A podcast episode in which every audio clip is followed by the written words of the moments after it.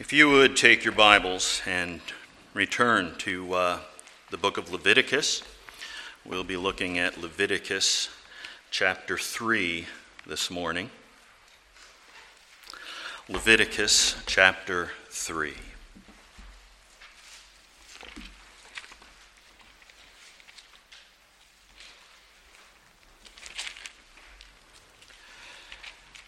Father God, as we turn to your word once more, we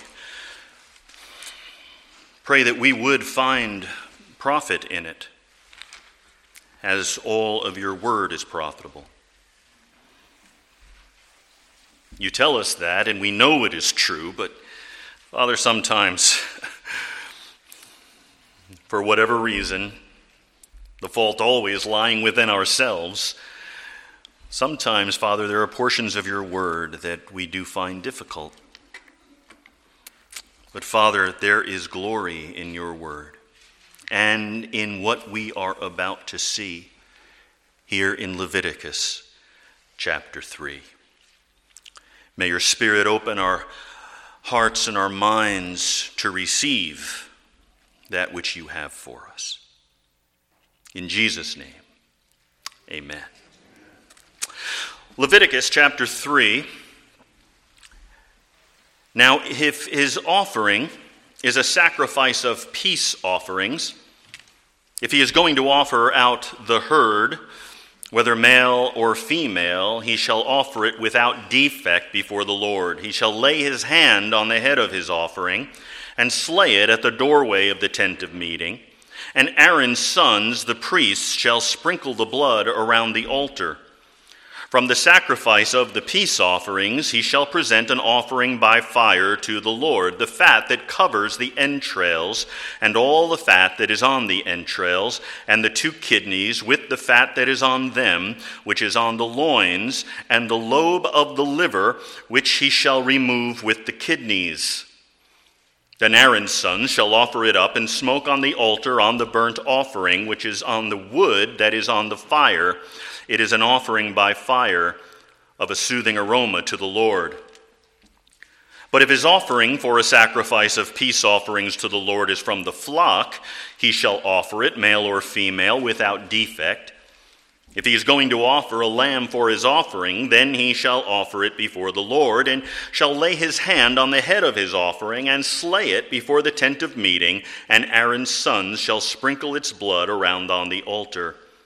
From the sacrifice of peace offerings he shall bring as an offering by fire to the Lord its fat, the entire fat tail, which he shall remove close to the backbone, and the fat that covers the entrails, and all the fat that is on the entrails, and the two kidneys with the fat that is on them, which is on the loins, and the lobe of the liver, which he shall remove with the kidneys. Then the priest shall offer it up in smoke on the altar as food, an offering by fire to the Lord. Moreover, if his offering is a goat, then he shall offer it before the Lord, and he shall lay his hand on its head and slay it before the tent of meeting, and the sons of Aaron shall sprinkle its blood around on the altar. From it he shall present his offering as an offering by fire to the Lord, the fat that covers the entrails, and all the fat that is on the entrails, and the two kidneys with the fat that is on them, which is on the loins, and the lobe of the liver, which he shall remove with the kidneys. The priest shall offer them up in smoke on the altar as food, an offering by fire for a soothing aroma. All fat is the Lord's. It is a perpetual statute throughout your generations in all your dwellings. You shall not eat any fat or any blood. As we began our study of the book of Leviticus, we observed a number of things about the structure of this book. The first half deals with the various sacrifices, such as the peace offering we've just read about, and the ordination of priests, which we will see a little bit later, and it culminates in chapter 16 with a description of the sacrifice of atonement which takes place on the day of atonement. The second half of the book gives us the consecration of the people of God in their fellowship with the living God. Especially, we focused on chapters 1 through 7, saying that here we have the ritual, voluntary, personal sacrifices described.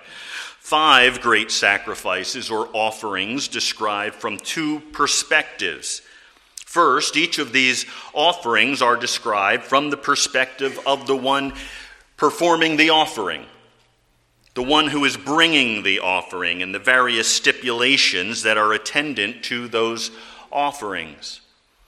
Then, those same five sacrifices that we're now seeing are described again later on from the standpoint of the responsibility of the priest. And so we're going to have an opportunity to revisit each of these sacrifices and see things that have not yet been pointed out to us. We made a point of noting that the very first word in Leviticus is then.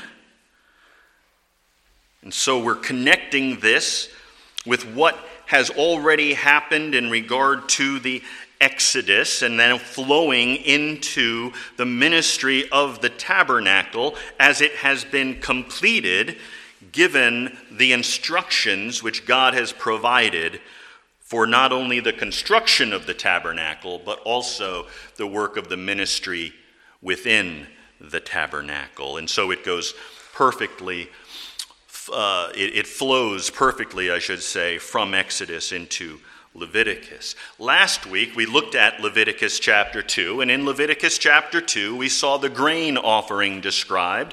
And in that grain offering, worshippers either cooked or brought uncooked meal as an offering to the Lord. And those ingredients symbolized the provision of God, his blessing upon his people, his provision for their needs. And they excluded certain elements like leaven, we would refer to it probably as yeast, that which would contaminate and represent corruption. And so these offerings demonstrate dedication to the Lord, a recognition that God provides the bounty of our lives and a recognition that as we offer that bounty back, we are depending on the Lord for what He will do in the future in continuing that provision.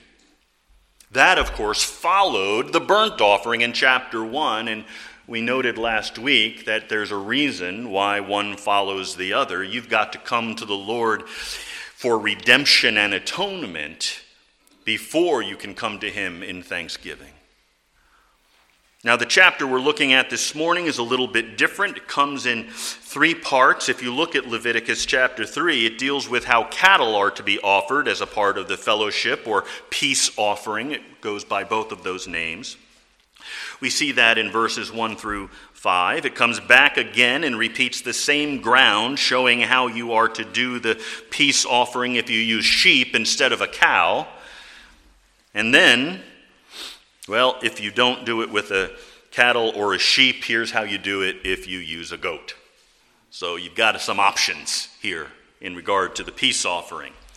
And we're going to see the principles behind the peace offering repeated in those three sections of the chapter. And the, the nice thing about that is that it lets you know exactly what God intends you to learn from this sacrifice because he repeats it three times. He's a, the Lord is a good teacher. There's repetition. Repetition gets it into our, our minds and our hearts. Well, we've already learned a number of spiritual lessons from the book of Leviticus. We've been reminded again and again in the very detailed instructions that God gives in regard to these sacrifices that God cares about how we worship Him. You can't just worship God any old way. You can't make your own decisions concerning how God is to be worshiped. He cares about how he's worshiped, and he makes that very clear. We were reminded of the truth that in true worship there is always voluntary, personal, and spontaneous um, uh, aspects to this worship. True worship is voluntary. It is something that we desire to do, that we are willing to do, that we long to do, that we delight to do. It's also personal. It is in the context of the gathering of God's people, but it engages the hearts of each one of God's people as we, as individual children of God, enter into that worship. It's also spontaneous. You see it in these sacrifices. They are not the sacrifices of mandated festivals described elsewhere in the books of Moses. They are sacrifices which the worshiper is given the privilege of bringing when he desires and when he senses the need. There may be an instance in life that prompts a worshiper to want to come and to bring a fellowship offering or the peace offering. He's not commanded to come and do it at a particular time of the year, as is the case with the feasts. He simply longs to do it. Perhaps he's been caught in sin, and now God has delivered him from that sin. He has confessed and repented, and God has forgiven, and now he's coming to the Lord because that relationship, which had been damaged, has been healed. And so he brings the peace offering because he recognizes now that there is once again peace between him and his God. Well, we have no problem seeing these things in New Testament worship as well, but we do see it here in, in Old Testament worship. It's built right into it. The heart must be engaged in worship, or it is not true worship. The heart must be willing, or it is not true worship. We've also learned from Leviticus 1 and 2 that the Lord accepts and communes with those who come into his presence through the death of the atoning sacrifice. That's why we said that atoning sacrifice, that burnt offering, comes first. And this is vital to the whole Levitical system, and of course, it points forward to a tremendously important New Testament truth. There is no way to come to God except through the once for all sacrifice of Jesus Christ. That which we will be commemorating as we gather around the table in a short while. We also saw, both in chapter 1 and chapter 2, that every sacrifice should cost the offerer something. In Leviticus 1, the burnt offering could be offered with various types of animals or birds as the thing that was being sacrificed. Some of those would have been quite expensive, and it would have been expected that those who were wealthy would use those kinds of sacrifices, bringing a bull, for instance. But the poor may only be able to bring birds. God accommodates that. But whatever it is, whether it's a bull or a bird, it's got to cost something. It's got to be a sacrifice. Likewise, when we saw the grain offering last week, if you couldn't afford to pour sac- frankincense over the grain offering, you could take your grain, you could form it into cakes, and then cook it, and then offer those to the Lord. And so the principle is established that every sacrifice should cost the offerer something, and this constantly reminded the people of God of the costliness of fellowship with God. Ultimately, it would point to the cost God Himself would bear for us as He sacrificed His own Son for us. We also learned last week that these sacrifices, these offerings, are acts of dedication. We are acknowledging God for who He is, Lord over all. These grain offerings we saw in chapter 2 are called memorials. They cause us to remember that God has giving, given us something. This is what God has done with the Lord's table. He has made it a memorial. He has, he has, he has said, whenever you do this, do this in remembrance. And so, in acknowledging God as Lord over all and acknowledging God's kind provision, the worshiper is dedicating himself to the Lord. And he is acknowledging all of these things. Now, the peace offering is taking us down another step. Number of things I want you to see today from our study of Leviticus chapter 3. And the first thing I want you to see is this God makes it clear in Leviticus 3 that our fellowship with God, our communion with God, our peace with God is experienced only by the shedding of the blood of the perfect substitutionary sacrifice. This again is another blood sacrifice. Look at what we read in verses 1 and 2. If this if his offering is a sacrifice of peace offerings, if he is going to offer out of the herd, whether male or female, he shall offer it without defect before the Lord. He shall lay his hand on the head of his offering and slay it at the doorway of the tent of meeting, and Aaron's sons, the priests, shall sprinkle the blood around on the altar. The peace offering is an offering that is given to the Lord in thanksgiving for the peace that exists between the worshiper and his God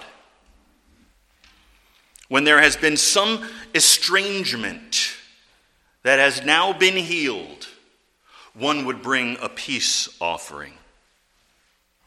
The fellowship offering would follow that uh, offering for atonement as an expression of thanksgiving that the relationship between the worshiper and God had been healed.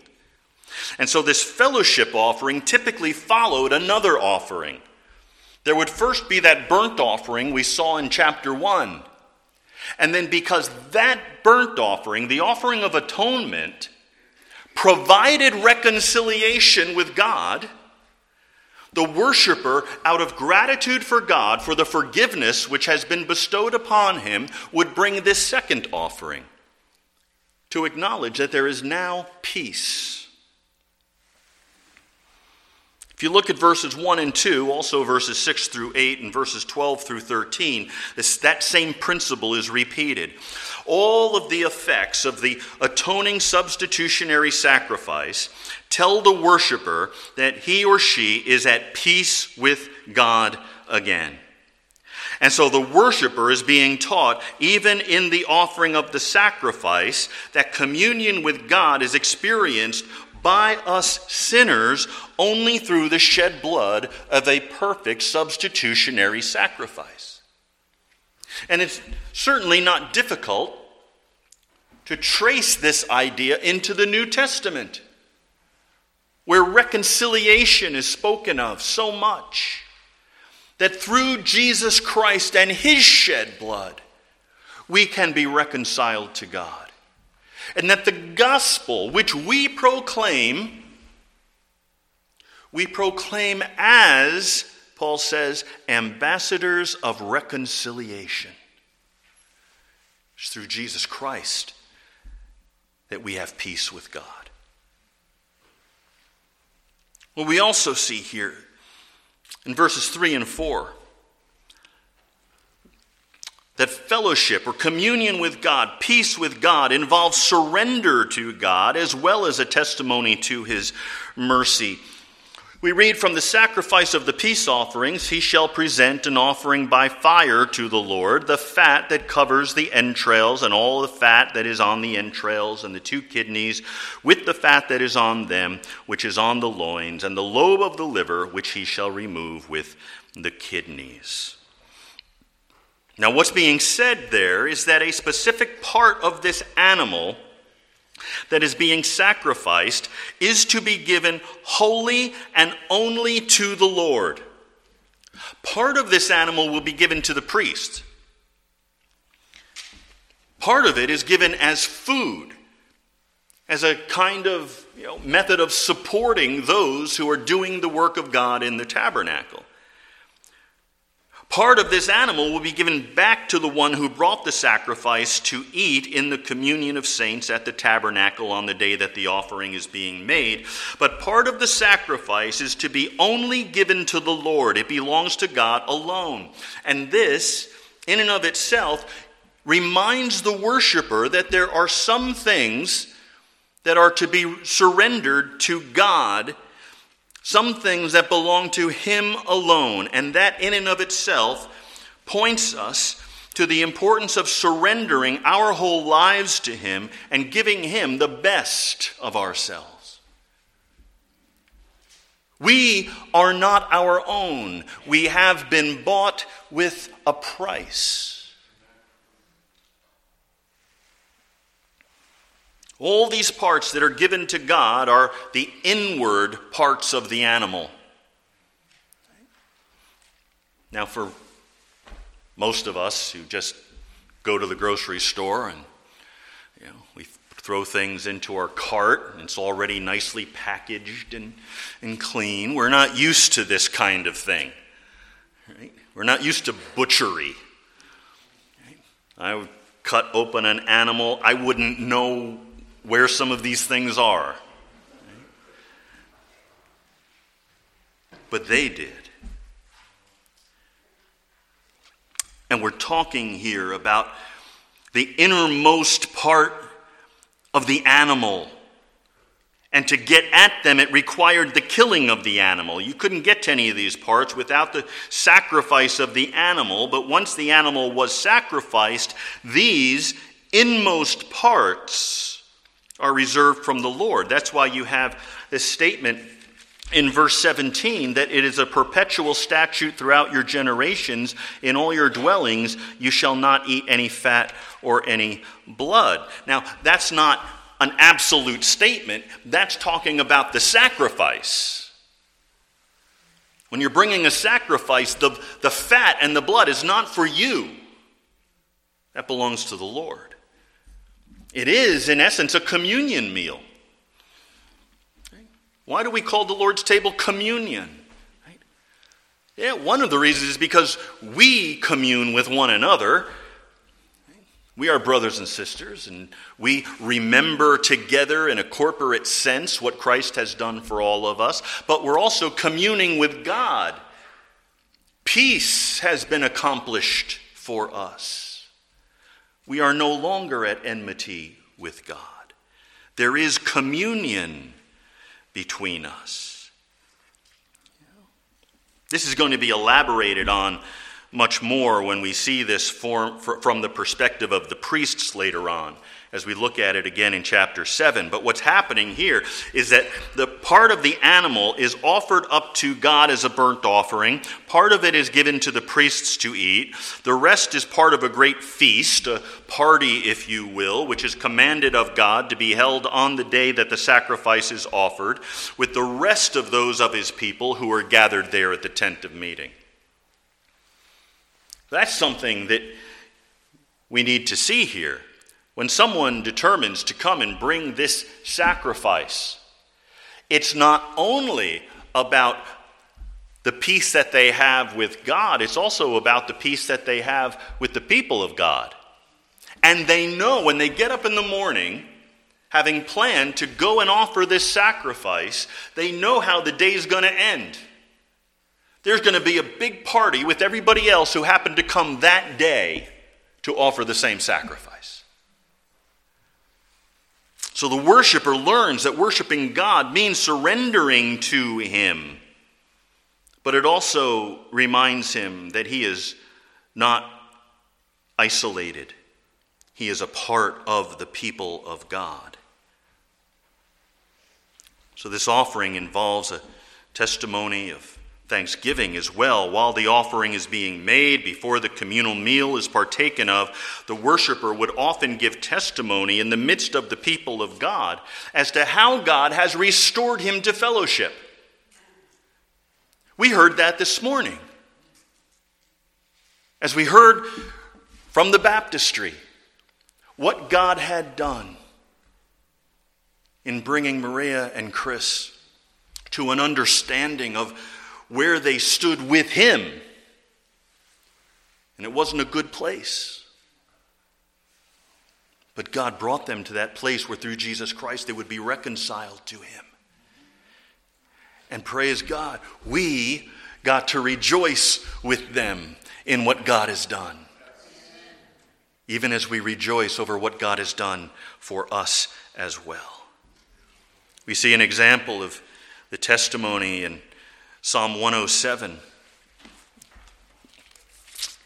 In Psalm 107, uh, particularly in verse uh, 22, we read this Let them also offer sacrifices of thanksgiving and tell of his works with joyful singing. And that's great. It's better when you see how the psalmist got there. Just go back a few verses to verse 17. Fools, because of their rebellious way and because of their iniquities, were afflicted. Their soul abhorred all kinds of food, and they drew near to the gates of death. Then they cried out to the Lord in their trouble. He saved them out of their distresses. He sent his word and healed them and delivered them from their destruction. Let them give thanks to the Lord for his loving kindness and for his wonders to the sons of men. Let them also offer sacrifices of thanksgiving and tell of his works with joyful singing. You know, one person in the Old Testament who did this, her name was Hannah. You remember Hannah. She was a barren woman. She had no child. She longed for a child. And finally, the Lord gave her a child, Samuel. And she devoted him to the service of the Lord.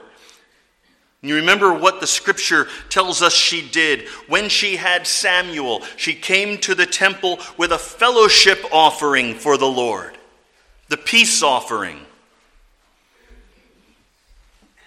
She brought three animals from her herd she must have had a very wealthy husband. Three animals from the herd, an ephah of flour. She brought an extravagant peace offering and grain offering, and she poured it out before the Lord. And then what did she do? She gave testimony that the Lord had answered her prayers and had shown her favor. And she had come to declare that she was at peace with her God. And her words would become the foundation for the words of Mary when she gave thanks and called upon and, and the Lord that, that, when she gave thanks that the Lord had called upon her to be the one to bear the Messiah, the one who would save the world. That came from a thank offering, from a peace offering. But here's another thing I want you to see. And you see this especially in verse 5, 11, 16.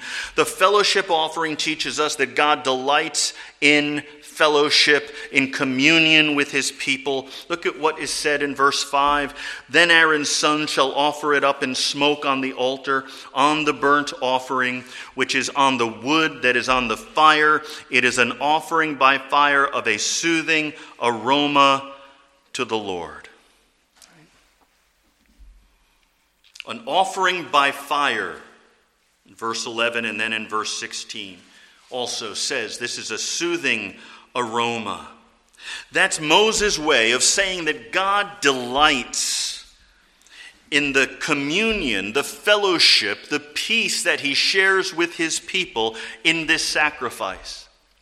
The devout believer sees every gift of God as an occasion to worship him and to commune with him and to share God's provision, to share their joy with other believers. That's what we find being expressed here as well. We experience peace with God. We experience restored communion with God. We experience fellowship with God today not through slaughtering an animal, but through Christ's shed blood, which enables us by faith to be justified before God, to be reconciled to Him, to be adopted as His child, to no longer be at enmity with Him. This is the New Testament truth. This is what we find, for instance, in Romans chapter 5. This is where Paul lays this out before us, and surely he had these sacrifices in mind. Chapter 5, verse 1 of Romans Therefore, having been justified by faith, we have peace with God through our Lord Jesus Christ, through whom also we have obtained our introduction by faith into this grace in which we stand, and we exult in the hope of the glory of God. What is Paul telling us there? He's telling us that the peace offering of the Old Testament was simply a foreshadowing of that ultimate peace offering, which would come in Jesus Christ. His atoning work established the grounds for peace between an offended, holy, but loving God and his sinful, but contrite people.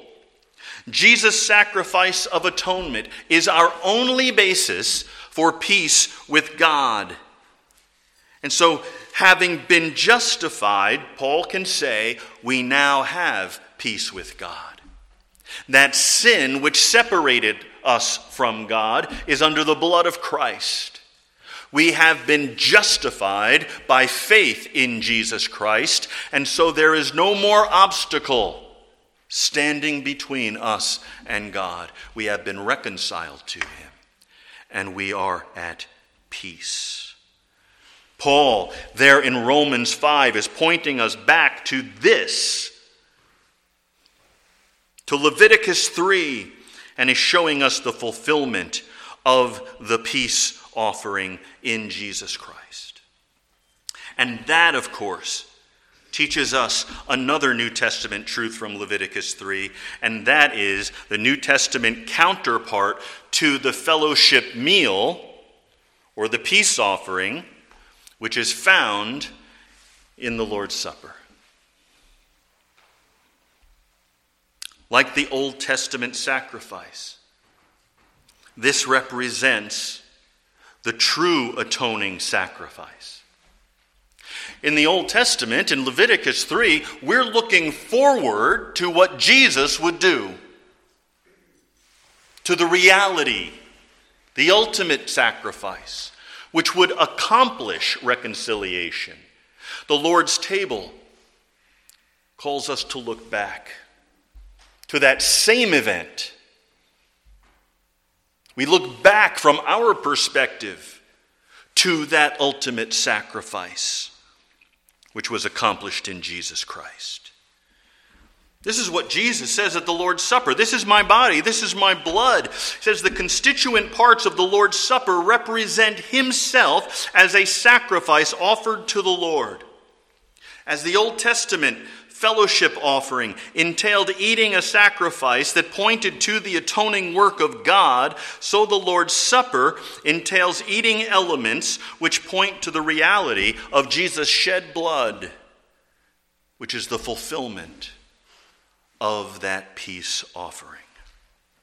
And so it's true that the Passover meal points to the reality of the Lord's Supper in the New Testament, but so does the peace offering.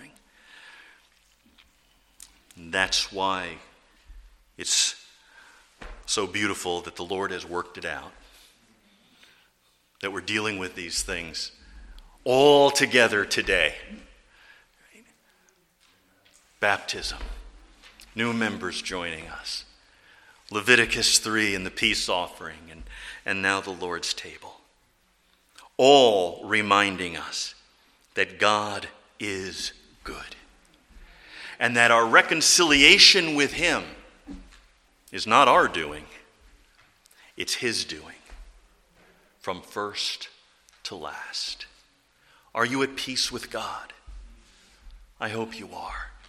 If you have any question, I want you to know this morning that you can have peace with God, but it only comes one way, and that is through repentance and trust in the Lord Jesus Christ and the sacrifice of himself which he offered on the cross, that which this table symbolizes this morning. It is only through faith in him, not your own works, not your own perceived righteousness, nothing in you. Jesus did it all. Come to Christ this morning, and you will have peace with God. Father, thank you for this. We are so grateful for it.